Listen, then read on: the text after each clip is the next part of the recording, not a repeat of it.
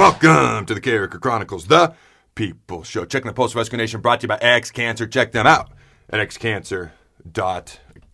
The, pre- the previous show that I did, I talked about winter conditioning. I talked about what a day in the life of a college football player looks like during winter conditioning, summer conditioning, spring ball, in season, what the main goal of winter conditioning is versus summer, spring, in season, all that good stuff. Uh, I kind of graded how the current strength staff is doing. If you missed that show, go back and check it out. But at the end of that show, I asked you fine folks at home, I said, hey, uh, one of the first things I ever did when I got to the University of Nebraska, in fact, the, in fact, the first thing I ever did as far as working out was I, I, I passed out and puked. And I said, Do you want to hear a puke story? And you resoundingly responded with a yes. What is wrong with you people?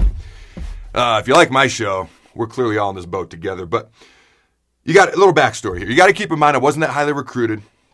I had been told I wasn't good enough. I I got first thing that happened when I got to Nebraska is I read an article by a member of a person in the media who's still in the media, who's still very well known in the media.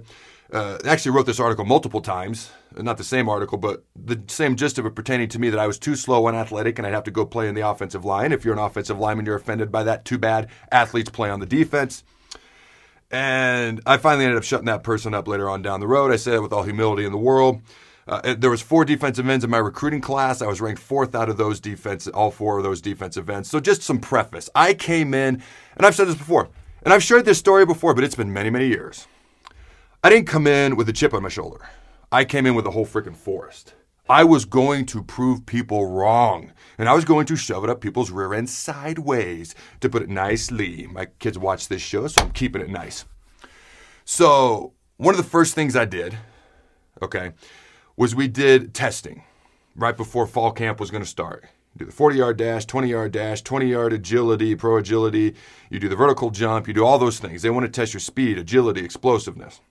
The last thing they do is they test your conditioning level. How good a shape are you? And it's the 300 yard shuttle.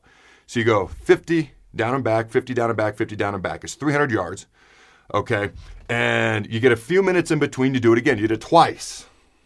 Now, the exact times escape me. It's been a while since I've done this, but I'm pretty sure wide receivers, DBs ran in that 50 second range. Okay.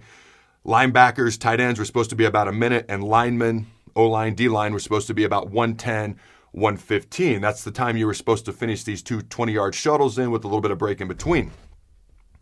Well, you know, I was wonderfully brilliant.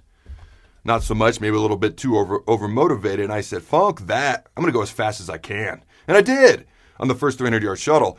I ran it in 52 seconds, which, as I just said, and I'm pretty sure, you know, as my memory serves me, this is accurate. That's a wide receiver DB time.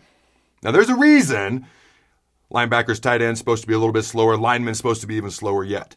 So I finished the first 300 yard shuttle, and you get a couple minutes break. And I remember right after I finished, man, thinking, man, I don't, I don't feel too phenomenal. I was like, that's all right. I, I, got a little bit of a break here. I'll go sit down over there. I'll be fine in a couple minutes. I'll get up and I'll run it again.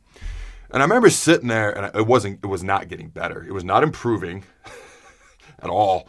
The world was spinning. I was even. I closed my eyes, and the world was still spinning. So there's a big, gigantic garbage can there. Okay, as you're running this thing, you can figure out why it's there. I stand up. I walk over to the garbage can because I'm going to throw it. So I'm walking over there, and I'm like, man, Things aren't great. I made it to the garbage can. I got my hands on it, and I'm leaning in to throw up, and that's the last thing I remember. That's it. That's all I remember.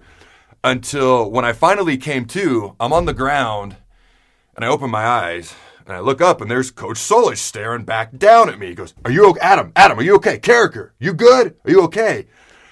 And I remember sitting up, and be like, "Yeah, I'm all right. I think." You know, I'm looking around and in the garbage can was a gigant, it was on its side with a gigantic dent. So, from what I could gather, I was leaning into the garbage can, throwing up, and then I just passed out into the garbage can, putting a gigantic dent in it, knocking it over, and yeah, the rest of my uh, vomit did not make it into the garbage can. It kind of made it everywhere.